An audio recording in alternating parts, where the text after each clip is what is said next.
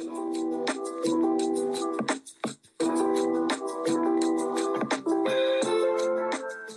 to Mouthwash, TBD Conference's podcast with me, Paul Armstrong, creator and curator of TBD Conference and founder of Emerging Technology Advisory, Hereforth. My guests today are Kim Scott and Trier Bryant, co founders of Just Work LLC, spawned from the title of Kim's new book, Just Work Get Shit Done Fast and Fair. The pair help corporations create productive organizations where respect and collaboration combine to produce workplaces where everyone can just do their best work. Both impressive women on their own, together they are forging interesting change in the largest companies you can think of. Kim is a New York Times bestselling author who taught the big tech companies how to sell and talk to each other, and Trier has a mind boggling career to date, having worked at Twitter, Wall Street, and serving in the Air Force, as well as the Department of Defense. The pair and I had an amazing chat about the workplace bias that goes on in the world, pressures, and the new book, of course Just Work, Get Shit Done Fast and Fair. Also, the new bit hybrid workplace experiment that's looming large for a large portion of us. Enjoy the show. Kim Scott was in Silicon Valley before she wrote her New York Times bestselling book Radical Candor, the term for the sweet spot between managers who are both egregiously aggressive on the one side and ruinously empathetic on the other. The book is a step by step guide to getting what you want by saying what you mean. Before being an author, Kim worked for many, many different things, including owning a diamond mine, but the majority of her work was done with big tech companies like Apple and Google and about how to sell and talk to each other. She is a master of communication and wants to make bad bosses a thing of the past with Trier, who is co founder and CEO of Just Work LLC. Trier Bryant is a strategic executive leader with distinctive tech, Wall Street, and military experience spanning over 15 years.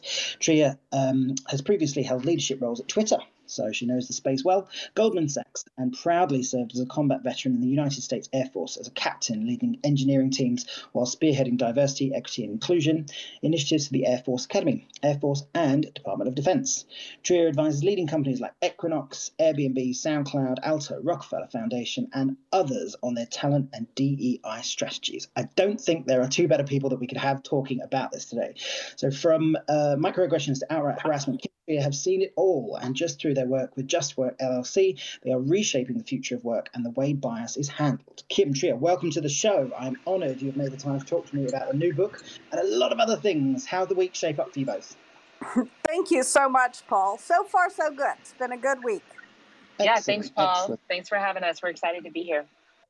Brilliant. Thank you. Well, this should be fun. Mouthwash isn't just me chatting with Kim and Trier, though. Um, I want to hear your questions. Use the hashtag Mouthwash Show, and I'll do my best to get them in. Who knows? They might even go through them at the rest uh, at the end. And, uh, you know, they're, they're, good people. They'll do that. Uh, we don't mess about here at Mouthwash. Okay, let's start with what was the first thing you thought of when you woke up this morning, both of you? I thought I was excited to be on your show, Paul. Ah, I knew you'd say that. Trier, a more answer, please. well, to be honest with you, I am actually in Baton Rouge, Louisiana right now for my brother's graduation for his master's from LSU. And so I woke up thinking about being in uh, Louisiana with this amazing food this morning and what my uh, meals were going to look like today because the meal, the food has just been fantastic. Oh wow, God! Thinking back to graduating and that sort of stuff, it's very different in the US than it is to the UK, but very, very well, not not many years ago, but you know, enough. There you go. Um, right, right. Not too many, Paul. Not too many. Yeah, exactly. Uh, last, exactly. Not too many. last twelve, Paul. I appreciate you asking. Last twelve months for me. I mean, I think for everyone, it's just been uh, pretty difficult, right? I've been challenging. Um, trying to keep a positive attitude, but there's a lot going on in the world. And like for me, particularly as a woman, I identify as a black woman, it's hard. It has yep. been hard professionally and personally with everything going on in the world. There's certainly been a lot going on. Um, you, Kim? You know, the last 12 months also, I, I am exhausted. I am just mm-hmm. really exhausted. Uh, and, and, in ways I don't fully understand why I'm so tired. But I think there's been an enormous cognitive load.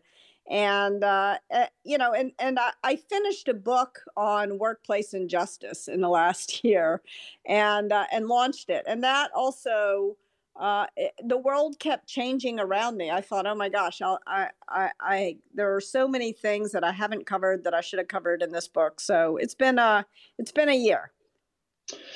It's been a year, that's for sure. Yeah. Okay. Um, g- give me a quick um, how you guys first met, because um, it's been a while. Um, and when did you know that you wanted to run a business together? Yeah. So Kim finished the book last year. Um, I was lucky enough to get an early copy of it, and I read the book. Had I think the book is absolutely powerful, and um, you know, Kim and I were just discussing about how to look. Kim always says unfortunately, no one changes their behavior just by reading a book, which is absolutely true. if we all just want to acknowledge it, right? And so I just thought, but you should still read the book.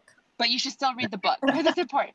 But um, how do we take the framework and you know get it into as many organizations and to leaders as possible right to really start tackling this problem and getting from talking about it to actually implementing actions and doing the work. And i think when as i was as i was sort of winding up the book i was thinking you know i am a person i've had a, uh, let's say i've had a lot of root canals in the course of my career but i realized i really needed to partner with a dentist as the as the patient uh, you know I, I needed to work with someone who really knew how to solve these problems. And Trier, as a chief people officer, a person who started a DE&I consulting firm, someone who had leadership roles across the the Air Force, Goldman Sachs, Twitter, uh, really uh, has helped me stay real about working with companies and helping them put these ideas into practice. So I feel very lucky to be her co-founder. Yeah. Before we talk about the book, and also I want to talk about the company a bit more, let's talk about the world of work where we are at the moment. And, you know, it's, it's changing because of the pandemic and that sort of stuff. Do you think it's uh, fair to say that the pandemic's been a benefit to businesses in so much that it's given them a lens to see how their companies really work when stressed? No. I, I, I, I, I, wish it were that way. And I'm an optimist. Like I, I was hoping that was how it would, it would play out but uh, there study after study shows that that the pandemic uh, we just we keep seeing leaders make these terrible mistakes in response. Awful uh, especially yeah especially recently. And uh, base camping being uh, uh, yeah and there, there was an op-ed in the washington post this morning that was just awful um, so leaders are not noticing the things that seem to me, from where I sit, to be a little bit that that ought to be uh, obvious. And I think there's there there are also Project Include launched a study recently about what has happened to underrepresented folks throughout the pandemic, and it's been really, really a rough year on people. Yeah, I think, you know, Paul, it's interesting because, um, look, I think strong leaders know how to, you have to learn how to navigate through crisis, and a pandemic is a crisis. Um, but I think that for leaders that are strong and can use this as a learning opportunity, I think that there are some positives that organizations have seen. Um, we've seen some leaders that are like, hey, maybe employees don't need to be located in our offices physically, um, you know, co-located, and we can be productive um, through, you know, remote work.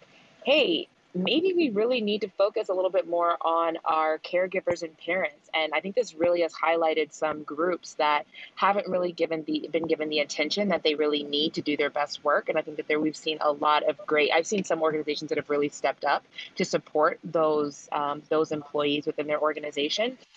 And I think the other, you know, positive that I've seen where people again have tried to take some type of positive learning moments from this uh, crisis is listening to their employees. I think that we have seen a lot of organizations that have created new spaces for employees employees' voices to be heard and really understanding what they need so that they can thrive within their organizations and not just survive. I definitely think that's the case for a lot of people. I've I've I've heard a big spectrum from doing research um, in a couple of for a couple of projects that I've done recently, and some are having their worst year ever, like personally, and others are having an amazing year, but for really different reasons and disparate reasons as well. Um, it sort of speaks to like how companies are changing and morphing. And another big experiment that's coming on is the hybrid working model. Um, where do you think that's going to end up? Do you think the rich are just going to get richer, or is it going to make make work more bearable, or is it the beginning of Star Trek Utopia?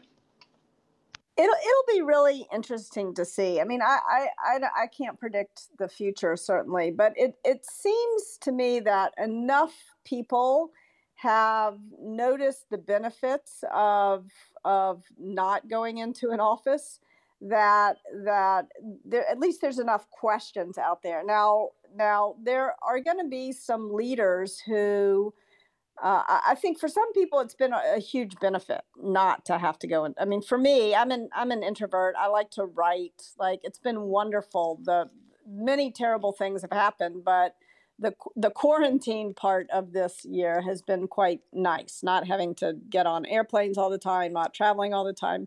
But other people hate it. Other people actually like miss the travel, which I don't. And so figuring out how we're going to accommodate these two different responses to travel to working in person is is going to be really important. And i think the leaders who will win are the leaders who understand the benefit of diversity of of that's right. of creating organizations that where everyone can just work not only the extroverts. That's right. a beautiful segue, a beautiful segue. All right, Kim, the book is out now. Uh, Just Work, Get It Done, Fast and Fair. Um, I know you don't love questions about what the book's about, but tell us what it covers and why you chose to follow up Radical Candor with it. Sure. So, Just Work is about sort of learning to differentiate between bias, prejudice, bullying and understanding then how when you layer power on top of bias prejudice and bullying you get discrimination harassment and physical violations. And it's it's written not just to describe the problem but to try to envision I, I don't I don't have the solution to all these problems, but try to envision what are the things that we can do to make this better so that we can all just work. So, what are the things we can do as leaders? What are the things we can do as upstanders or observers of these problems? What are the things that we can do when we are harmed by these attitudes and behaviors? And what are the things that we can do when we get some feedback that we have caused harm? How can we respond well? So, I think we can all do better. I think. Uh, and I think in the end, we all want the same thing. We all want to just work we don't want all this nonsense to get in the way of our ability to just work. I, I wrote this book uh, sort of as a result of something. Well, there were probably many, many reasons why I wrote this book, but there was a moment when I knew I had to write this book. And it was, it happened after I was giving a presentation to, uh, to the company and the CEO of that company, it was a tech company here in San Francisco, and the CEO of that company had been the colleague for a better part of a, a, a decade. Uh, one of my colleagues, somebody I really liked and respected, and one of too few Black women CEOs in tech. And she pulled me aside after the presentation and she said, Kim, I really like radical candor. I think it's going to help me build the kind of culture that I want. But I got to tell you, it's harder for me to put it into practice than it is for you. And I'm willing to bet it's harder for you than it is for the men who we worked with. And I sort of had three simultaneously revelations at once when she said this. The first was that I had not been the kind of upstander that I wanted to be for her. I had failed to notice the extent to which she always had to be unfailingly pleasant. And as a, as a black woman she said if i she explained to me if i offer even the gentlest criticism to someone then i get signed with the angry black woman stereotype. And i knew this was true. And why had i failed to notice and why had I failed to notice also the toll that it must have taken on her all those years to be always incessantly pleasant? Because believe me, in that period of time, she had a what to be pissed off about. So that was part of the second revelation was that I had been in denial about the kinds of things that happened to me as a woman and in the workplace as well. And last but not least, I had I realized I had failed as a leader to create the kinds of environments that would prevent these attitudes and behaviors from allowing everyone to do their best work and to enjoy working together. So that was kind of when I realized I better sit down and write this book. Uh, you, you, talked about an example that I was going to ask Trier about later, so I'll ask her about it now. Um, Trier, you're a black CEO, uh, increasing but sadly not common enough, um, and mm-hmm. still quote a thing. Um, I think it was um, the Radical Candor podcast where I first heard the story that Kim just uh, mentioned there. Um, and uh, the applying radical candor would, would, trigger people into applying the angry black woman pejorative stereotype to, to, to um, that CEO. Right previous episode of Mouthwash, Carol Russell, a black TV writer who is breaking boundaries, doing amazing things, saying TV rooms are changing, just not fast enough. Um, how do we lose that stereotype? Is it a school media issue, or is there something deeper at play? It's all the above. It, it is all of the above, um, and and they are stereotypes and they're tropes and it takes a toll and it takes a burden. And for me, what's been interesting across my career is how it shows up differently in the military. And I was an officer in the military. So, as an officer in the military, I immediately, when I graduated from the Air Force Academy, outranked over 70% of the military. So, um, there are so many stories. I, I remember um, I, when I deployed, in the military your your rank is on your uniform and I, but the only uniform that your rank is not on the uniform is your PT gear. And it's the most comfortable uniform. So in deployed locations, I never wore my PT gear because if I did, people would assume that I wasn't an officer and would treat me very differently. Um, so I always made sure that when I was out, I wore a uniform where you had my rank because you don't expect to see a black woman officer in the military or in the Air Force.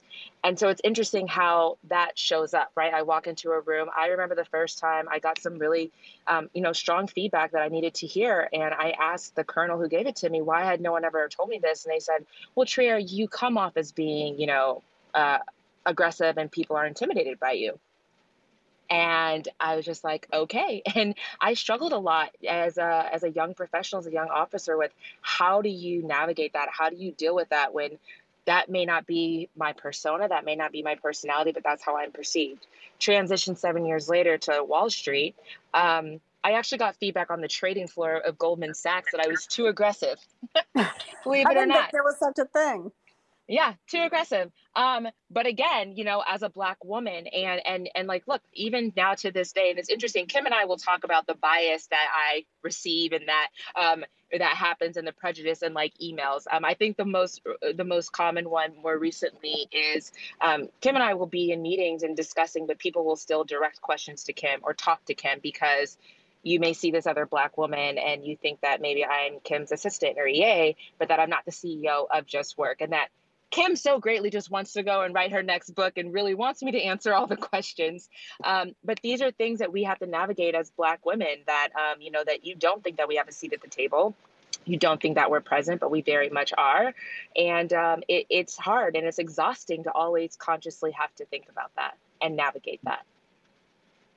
Yeah, I, you know, being a white guy and that sort of thing, and I would say middle aged, um, tragically, um, I, I a lot of this book I found hard to read because I was guy I've, been in that room or I've been that person and that sort of thing. And so it was a really uh, yeah, it was a really emotional read for me because I I can identify when I've been in those situations. Go, I should have stood up and said something and that sort of thing. And that's what I love about the book. Um, well, Paul, can I just can I just say real quick? Like, I appreciate you sharing that, and I think it's really important for people to hear that because as many conversations as Kim as I have had, I wish that more people acknowledge that. Hey, this was hard to read because I acknowledge that I was that person who was causing harm, or I was that person who might have exhibited that bias or demonstrated that bias.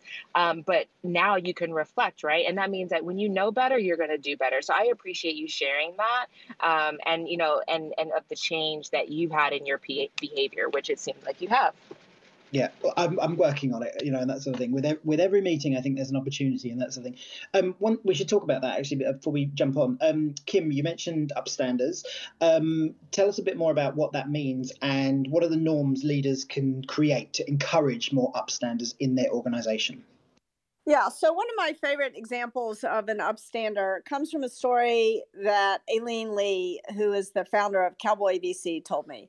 And she said she walked into a meeting with with another company with two colleagues who were men. They sat down at this long conference table, and and then the other side starts filing in. The first guy comes in and he sits across from the guy to her left. The next guy comes in. They're all men except for Aileen. The next guy comes in, sits across uh, from the guy to his left, and then they file on down the table, leaving Aileen dangling by herself. So, kind of a little bit of unconscious bias just in the seating.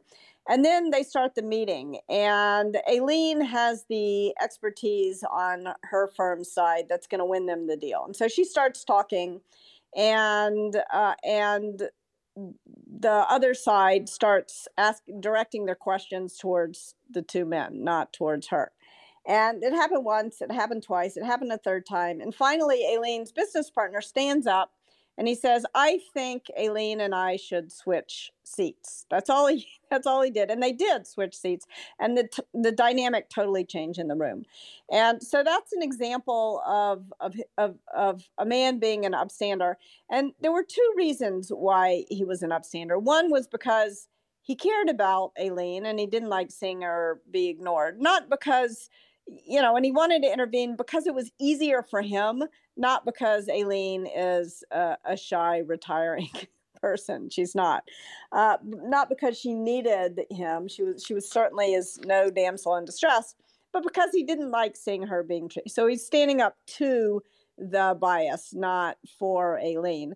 But the second reason, and this is really crucial, that he did it is that he wanted to win the deal and he knew that he needed Aileen's expertise if if they were going to win the deal. And so so that's the sort of the practical side of just work as well as the sort of, you know, emotional behavioral side of just work.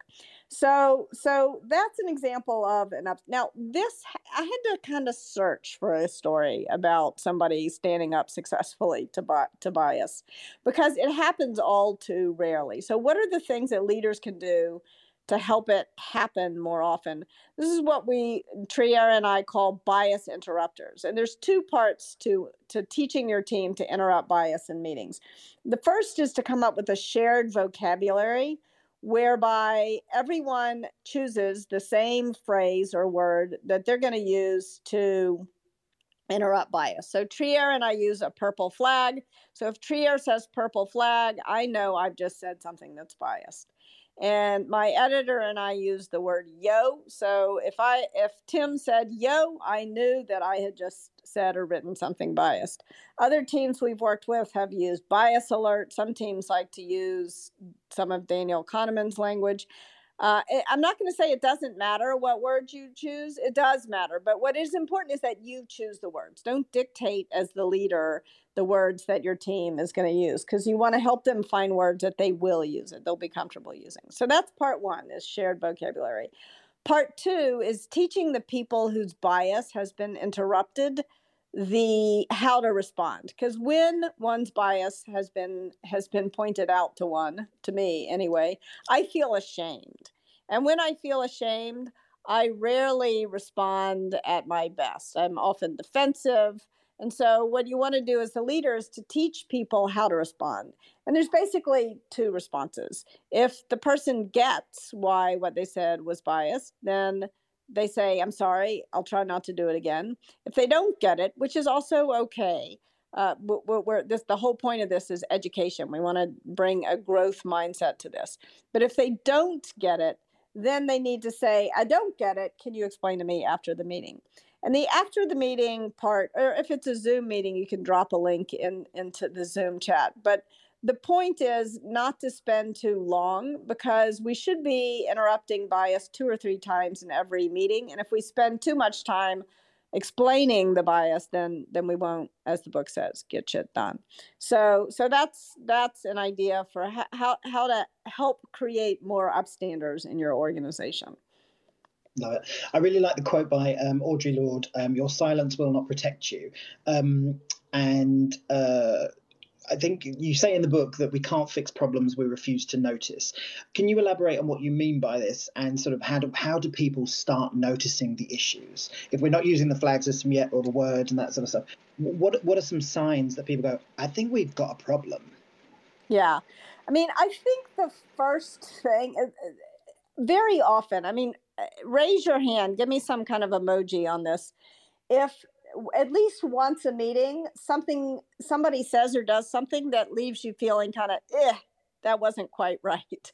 And I think that it is our instinct to be silent in those moments. Uh, we, we sort of default to silence. And if we can learn how to change the default to speaking up, even if we're not quite sure whether what happened was was was it bias, was it prejudice, was it bullying, was it nothing, like what was it? But if we if, if we can learn to say something, it doesn't have to be the perfect thing, then we'll often do better. and for those, like, yeah, and for those who aren't familiar with the Just Work framework, very high level, when we talk about the root causes of workplace injustice, we name those things as bias, prejudice, and bullying. Simple definitions are bias is not meaning it, prejudice is meaning it, and bullying is just being mean. And so, even just with that simple framing of it, what I love is that in the book, Kim gets very vulnerable and shares some incredible stories um, that really help you understand the framework. But what I think is so powerful about the framework is that everyone's stories bring this framework to life and so that was that's what was so compelling to me paul is that i'm reading the book and it's like oh wow bullying being mean. I would have never named the experiences that i had outside of just basic training in the military. That is straight bullying. I get it. Um, but some of the experiences that i've had i would have never named it as bullying. And so that means i couldn't address it as bullying.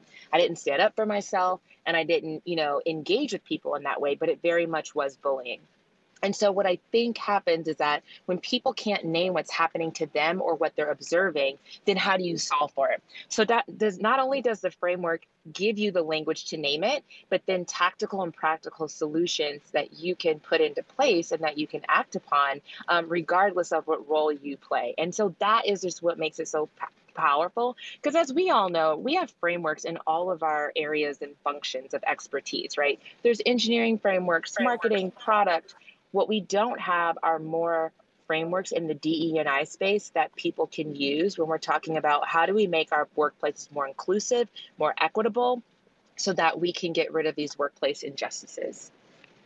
Yeah, I really liked the how the book was practical as well. Um, the I versus it statements and the dialogue role play, um, I thought was really good. You mentioned the cheat sheets at the end; they were also, you know, it, it's just good to have that refresher, isn't it, at the end of the book?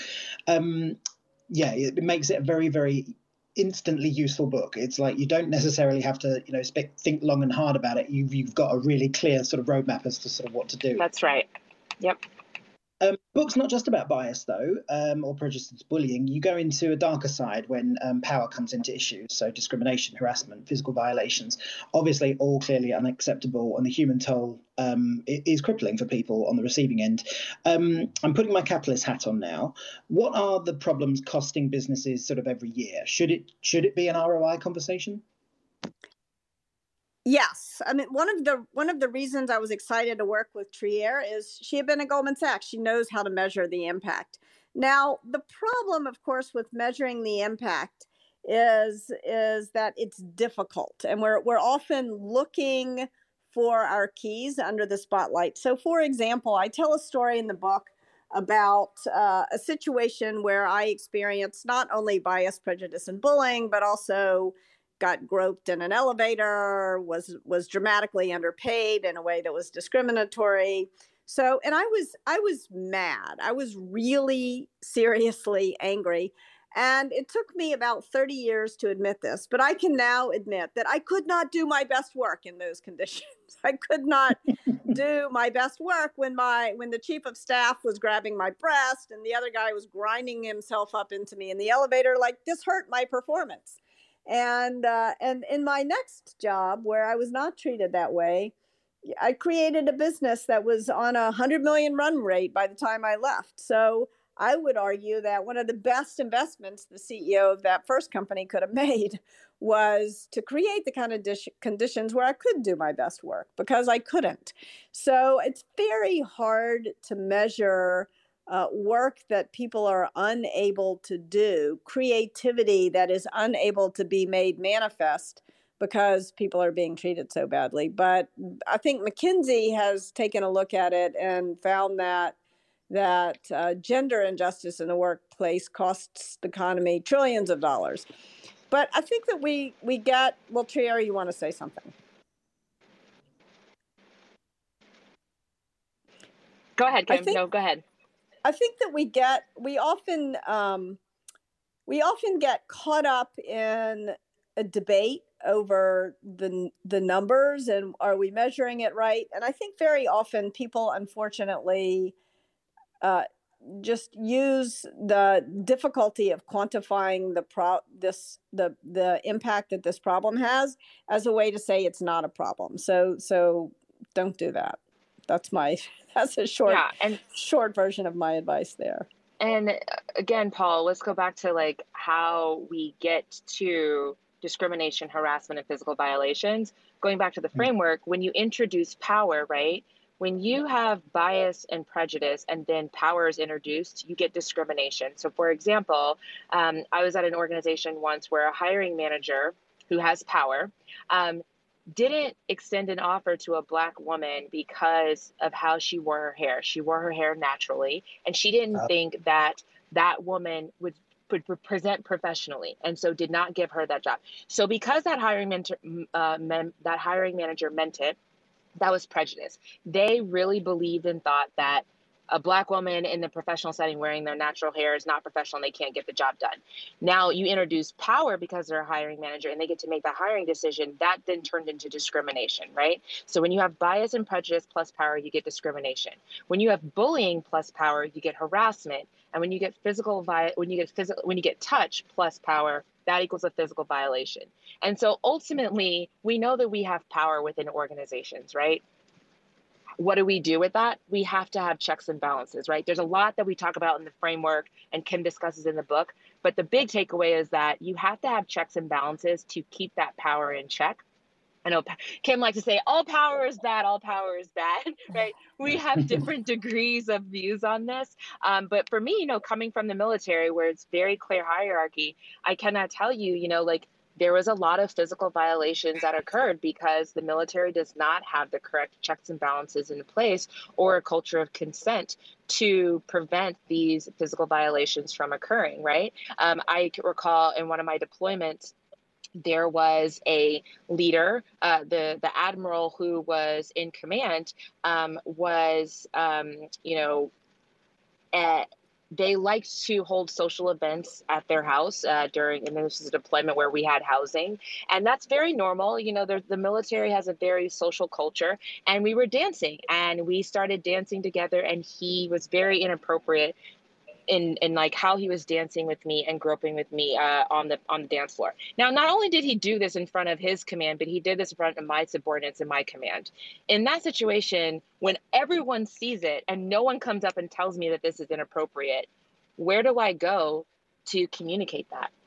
right and so those are the type of things that organizations need to be thinking about is what are your checks and balances and do you have a culture of consent with strong reporting systems so those things don't occur yeah. Um, I want to talk about the business. Um, so, set up Just Work LLC. Um, talk to me about the values and um, what you're setting out to achieve. Like, what's your year one goal? Great question, Paul. Kim, what's our what your one goal? Should we take that away for our next, our yeah. next team meeting? so, so I, I would I would say we don't have a goal like in terms of of revenue. The goal of setting the company up, as Trier said, people rarely change their behavior because they read a book. And so our goal is to work with organizations that are really committed to trying to change these behaviors. And so there are some organizations that are rolling out the bias interrupters we talked talked about. There are other organizations that are interested in exploring how can they quantify their bias? How can they take a look at, at who they're hiring, their pay data, their promotion data, and how how can they cut it by gender, by race, and and understand where what what it what I almost think of sometimes is it's it's very often it's an unconscious discrimination. It's it doesn't matter whether it's conscious or not. What matters is the impact. But but very few organizations intend to discriminate and yet they do all the time and so if you only when you only when you cut the numbers when you're w- willing to really measure what matters to you do you notice where the discrimination is happening and then you have to investigate how to fix it so those are some of the That's things right. we're working on we're also starting to work on companies to help them write their code of conduct to prevent prejudice from uh, from from marring their team's ability to collaborate yeah. I think one of the things also, Paul, is that if you are a leader, if you're in an organization and you're thinking to yourself right now, well, we don't really have this problem. Um, you know, this doesn't really apply to us. Um, we do have you're some. kidding yourself. Yeah, you're kidding yourself. It's either you haven't dug deep enough, you don't know where to look, you're not asking the right questions, or you need more education on how to name these injustices because they're absolutely occurring particularly if you have you can have one or you can have um, a, a, you know a larger percentage of any type of underrepresented group in your industry. So whether those are women, Hispanic Latinx professional, Asian professionals, Black professionals, those that are from the queer community, right? Folks uh, like there, you can cut it any type of way. Um, there are there are injustices that they are dealing with. And this is not something that's like oh yeah maybe once a week. These are things that are happening in every meeting every hour in your organizations. And so how do you equip your leaders and employees with the tools and the education that they need? So again everyone can be upstanders and that we can all tackle this together Mm. Uh, let's let's talk about bosses. So bad bosses, we've all had them. Um, no one's born a bad boss um, how are they made? Is is made the right word? I think so. I mean, there, there, there are of course a few people who are just bad people, but I I would say I've encountered maybe one or two of those in the course of my whole career. Very often, I think what creates a bad boss is one lack of training. People don't teach management as often as they should. I think it's beginning to change, but my when my husband first moved to Silicon Valley, somebody told him management is neither taught nor valued in Silicon Valley. And it was sort of a dire statement. And and we're beginning to see that change through, throughout different industries throughout the world. But I think people very rarely can articulate what managers really do. And then the second problem is the problem of power that Trier was talking about just a, mi- a minute ago. When people get a, even a little bit of power, it causes them to to do bad things. Whether whether it is expl- sort of being biased, whether it is being more likely to bully uh, others, it is incredible how quickly bad behavior emerges when when there when power is involved. And so making sure that you're creating checks and balances in your organization so that uh, so that power doesn't corrupt uh, you know people who might otherwise be good people.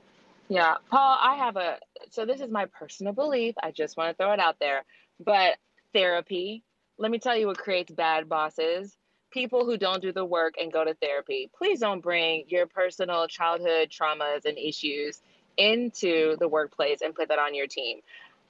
I wish that I could have just given therapy to some of my previous bad bosses um, because um, there's just things that it's just like clearly you have some issues here and you should work that out. And that doesn't have anything to do with this team or this organization. Um, the second one is is that and this is a very military perspective of like the training and the development that I had that I was fortunate to have in at, from the Air Force Academy and then also in the military. But being manager and leader are not synonyms. And if you think that they are, please go read upon that because they're very, very different. And so understanding what makes you a strong manager, which is important, but I think more important is you need to be a capable and strong leader. And then the other concept is followership we don't talk about I, apparently they don't talk about followership outside of the military which is just so interesting to me. But one of the reasons why i think i was actually a more capable and better leader in the military is because the military teaches everyone not only how to lead but teaches everyone how to follow. Even the most senior person in the military is a follower. And so when you teach people how to lead and follow, amazing, amazing things can happen. There's this um, symbiotic like accountability that happens because I know what it looks like for you to follow. You know what it looks like for me to leave and vice versa. And it doesn't, and like I tell people all the time, Trier, what do you do day to day? Whatever Camille tells me to do. Camille's the of staff on our team. Uh, my day, I do what Camille tells me to do, right? I follow Camille, um, even though I'm the CEO of the organization. Um, so, you know, I think that people just learning and doing the work of like, how can you be a strong manager? Yes, a strong leader, talking about followership, and then do the work so that you don't bring your traumas into your your um, direct reports' lives. It's so, it's so interesting you talk about um, following because it's on the platform that we are we have followings, right? And that's the thing. And they're a good thing. You're meant to have like big numbers and people that do things for you and that sort of stuff. But being a follower at work is often seen as a negative or a bad thing. And you should be leading and it's good to lead and that sort of stuff, which I think is obviously machismo and that sort of stuff. But um, yeah, it's one of my favorite quotes is General Patton is lead me, follow me, or get out of the way. How do bosses change mind on that? On people to say like it's it, it, is it that we just come up with another word for follow? Because really it, it's it is following. And you know again we can't just keep coming up with new words for different things. We have to almost uh, accept that some words are do you know what that that's what it means and it's okay to follow you know yeah it's absolutely okay to follow and there's power in followership there's another concept called first follower right first followers when you're in a meeting um, and the person who has that idea everyone thinks that they need to be the, the person that has the great idea no, it is also equally as powerful to be the first follower, the first person that can say, Kim, that's a great idea. Let's do that. Because we need to have that influence so that we can actually implement and execute that idea. And so, yeah, it's in, uh, Paul, I didn't, I don't, I don't have the perspective that following is like a bad thing. I encourage people like if you are the best person to lead this effort or lead this initiative, let us know what to do and I will follow you. It doesn't matter where I sit in the organization, it doesn't matter how junior or senior you are. Um, I actually think the same thing about mentorship. I have people that are more junior than me, younger than me, that I see as mentors. To me, a mentor is just giving advice and guidance. I have plenty of people that are younger than me. By the way, if anyone asks, I'm 25, and younger than me, and they have great experiences and they've learned a lot and they're experts in their fields. Um, and so, like, let's let's have a paradigm shift on that, right? Um, following there's there's strength in being a follower the same way that there's strength in being a leader and we have to have both skills to be successful no matter the level you're at let's talk about that a second. I've got. I definitely want to come onto things uh, like Basecamp and that. Um, you've had a lot of experience in a lot of different types of industries. Um, I get to talk to a lot of younger execs and leaders about managing up. That that seems to be a big key at the moment. People managing up and not mm-hmm. Um, I think it's also about setting expectations about you know what the realities of what happens when they talk to power is often um, an issue that could be said to be permeating uh, permeating even a few uh, avenues of life right now for a lot of people. How do we get more comfortable holding power to account if we're say not the senior person? Yeah, so managing up is definitely a skill and a muscle that we have to do. Um, and I think it's really leaning into the discomfort of it or understanding. I had a conversation with someone this morning um, that I was telling them to manage up, tell their CEO what to do. And they were like, well, there's CEO. I don't tell them what to do. Actually, that's exactly what you're there to do. And I was like, well, the worst thing that she can say is no and then she'll tell you what she's going to do and then you need to help her iterate on that to be successful right um, but understand that we're both here to help each other and it, your job is to make the person above you look good.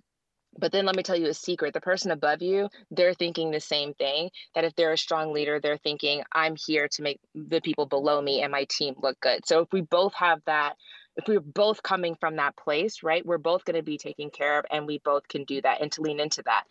I think that, you know, junior people need to lean, lean into that discomfort, but senior folks, if you have people that are doing this, give them the space. Relieve your power right? Give your power give your power away.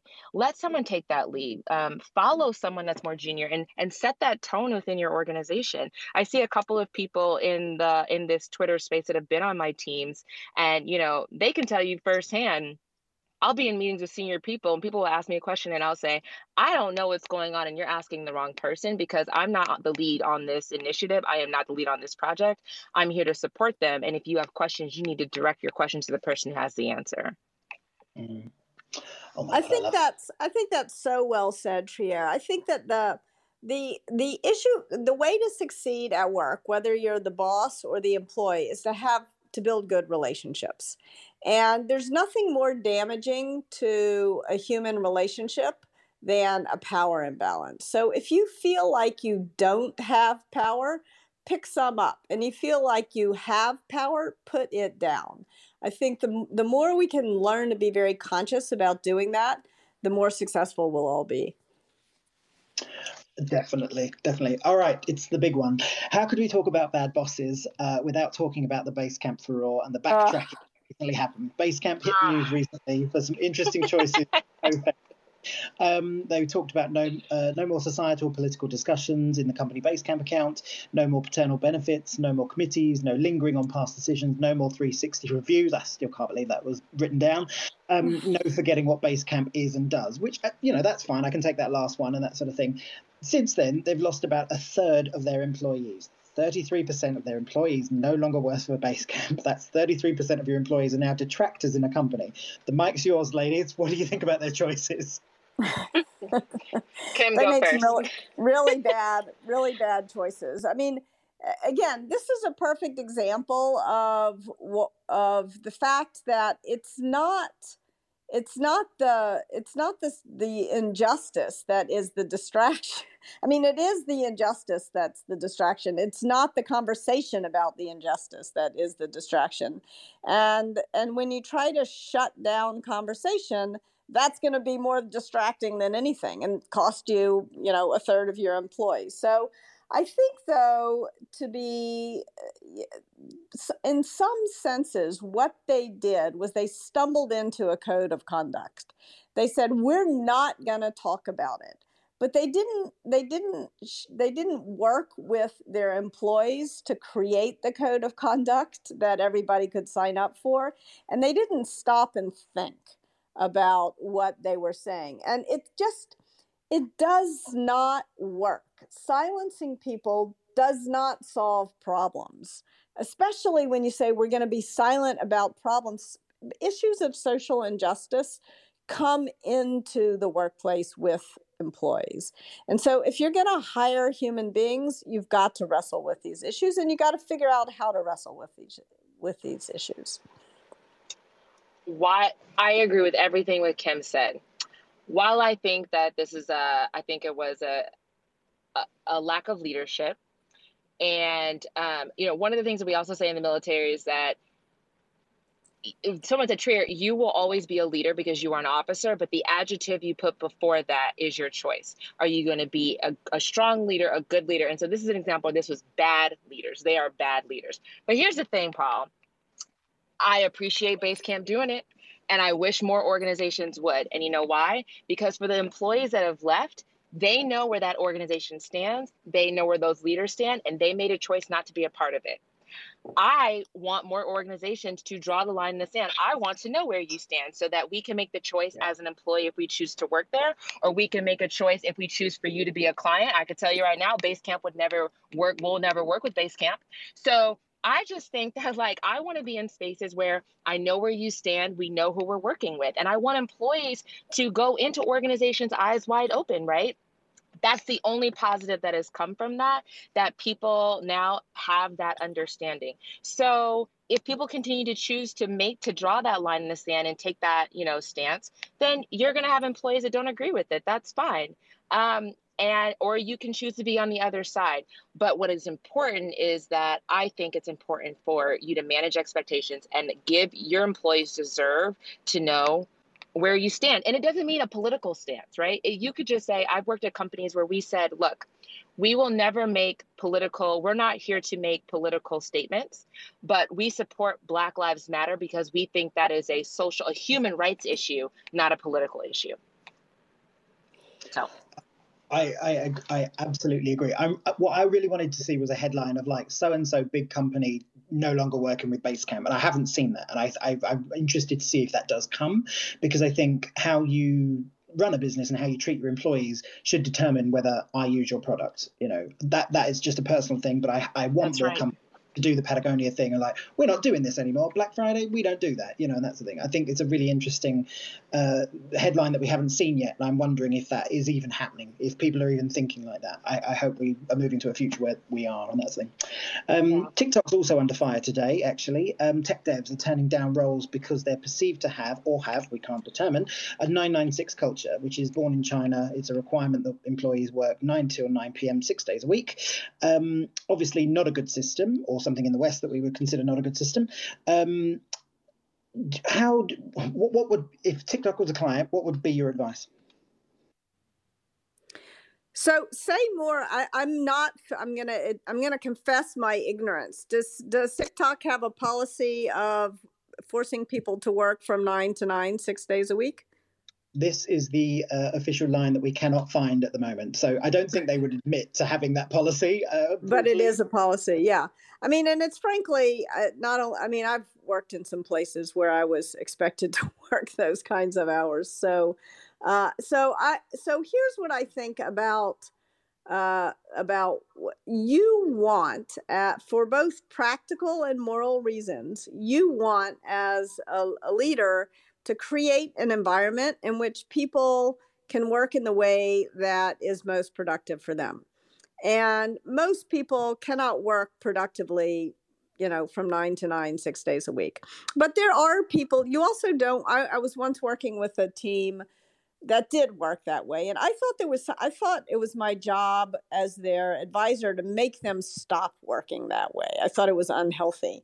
And, uh, and, a cross functional uh, colleague of theirs, I was talking to them about how awful I thought this was. And she said to me, Well, Kim, they work that way because they like it and i realized oh my gosh some people some people do work well when they some people can work effectively and they like working 80 90 hours a week i don't but i don't want to tell other people how they should work the key thing on it there was one person who worked for me one of the most productive people who ever worked with me needed to take a two month bender once a year and needless to say, this company's um, this company's employ- employment that like there was not that there was not a structure that accommodated this. And one of the most important things I did as his boss was help him figure out a way to to take those two. I, I shouldn't call it a bender. He he. It was an artistic endeavor. There was some drinking involved, but there was also a lot of photography. Um, but he needed this time to to sort of regenerate his creative energies for work. And uh, and so I realized that it was my job as his boss to figure out a way to make this work. And could I offer two months to every employee? No, I could not. But the the goal is to accommodate different kinds of working styles because different things work for different people. That's right. That's 100% right. Perfect. All right, I've I've had too much fun with this interview, so I've I'm, I'm running out of time, so I'm going to have to uh, run to Desert Island Tweet at the moment. Um, okay, it's time for Desert Island Tweets, the part of the mouthwash where we pick a tweet or two that's changed the guest mind or way of thinking in some way. Um, please turn your attention to the nest, and while I fill for time because I've forgotten to get the notes up, I will um, find the link to get you to that nest. Um, but while we're doing that, um, Trier, which platform or technology is making us bad bosses or people the most? Which technology or platform is making us bad bosses the most? Yeah. I don't think there's a platform or a technology that makes us it's like the question is do you manage the technology or does the technology manage you, manage you. but i'm going to flip that around paul and say what technology do I think is making stronger leaders? And I would say Twitter. And I'm not just saying that because I used to work there and I still got a little bit of equity. I'm not saying it because of that. I actually really believe that. I think that every platform has its strength. Um, I think LinkedIn is dying and dead. Um, and one of the tweets uh, uh, there it is. You put it up for me paul. Many founders aren't hiring from harvard. They're hiring from twitter. I think that people are hiring from twitter. I think that leaders are being challenged on twitter. I think that twitter is where conversations are happening. People are going to have more conversations with spaces. And i think that um, there is a lot to learn on twitter both personally and professionally. And I think that Twitter is actually empowering leaders and just strengthening us all as professionals because there's just such great gems and conversations and things for us to learn on this platform. Again, as long as you are managing Twitter and Twitter is not managing as you. long as that is correct. That is correct. Been, there have been times when I uh, when I had to take Twitter off my phone and limit myself to particular moments during the day so that I went to Twitter, Twitter didn't come to me. Yes, yeah. this is also coming from the person where I don't tweet. You can go look at my handle. Like I very, very rarely tweet. I consume, um, but I don't tweet a lot. But my DMs are lit. I love that. uh, I think uh, Kim, uh, your one's up at the moment. Tell us why you picked this. So I, whenever I want good advice, I turn to, to Mekka, and uh, he really gave such good advice to people who are underrepresented for getting promoted. And he came up with this idea of the difficulty anchor. And I write about this in Just Work. But I think that that the advice that he gives to folks for succeeding, and he's he really is committed to changing systemic injustice, but also to giving pr- practical advice to people for here's the way the world is. I want you to succeed. Here's here's how you can succeed in the world as it is, while at the same time trying to change the world. So I really he's uh, his his tweets are, are I go all the time to to look for wisdom there. Yeah, he's doing some he's doing some great stuff for Google. Um, okay, Kim Trier, I can't thank you enough for pushing the agenda on workplace fairness, bias, prejudice, and everything. Just Work's an amazing book, Kim. Um, I won't lie, as I said before, it was an uncomfortable book to read at times, but I think it's super important for everyone, male, female, however you identify. I think everyone's got something to learn from it. Its practicalness, as I mentioned, is one of the best I've seen in a book, if that makes sense. It's very easy to to to, to make changes. Um, so yeah, I'm excited to really see where your company uh, is going to change the hearts, minds, and also realities for millions out there. I think you have that potential um, with what you're doing with Just Work. Um, any final advice for listeners for the next 24 months? Don't give in to the default to silence. When you get that queasy feeling in a meeting that something's not right, say something, even if it's not exactly the right thing, and just be gentle. Cut yourself some slack. You don't have to say the perfect thing, but say something. It, even if it's not the ideal thing, even if later you wish you had said something different, at least you have interrupted what it was that was happening. Let's not default to silence. That's what we want. We want to end the default to silence and get comfortable with the discomfort, right? Get comfortable being uncomfortable, and um, let's all be great upstanders.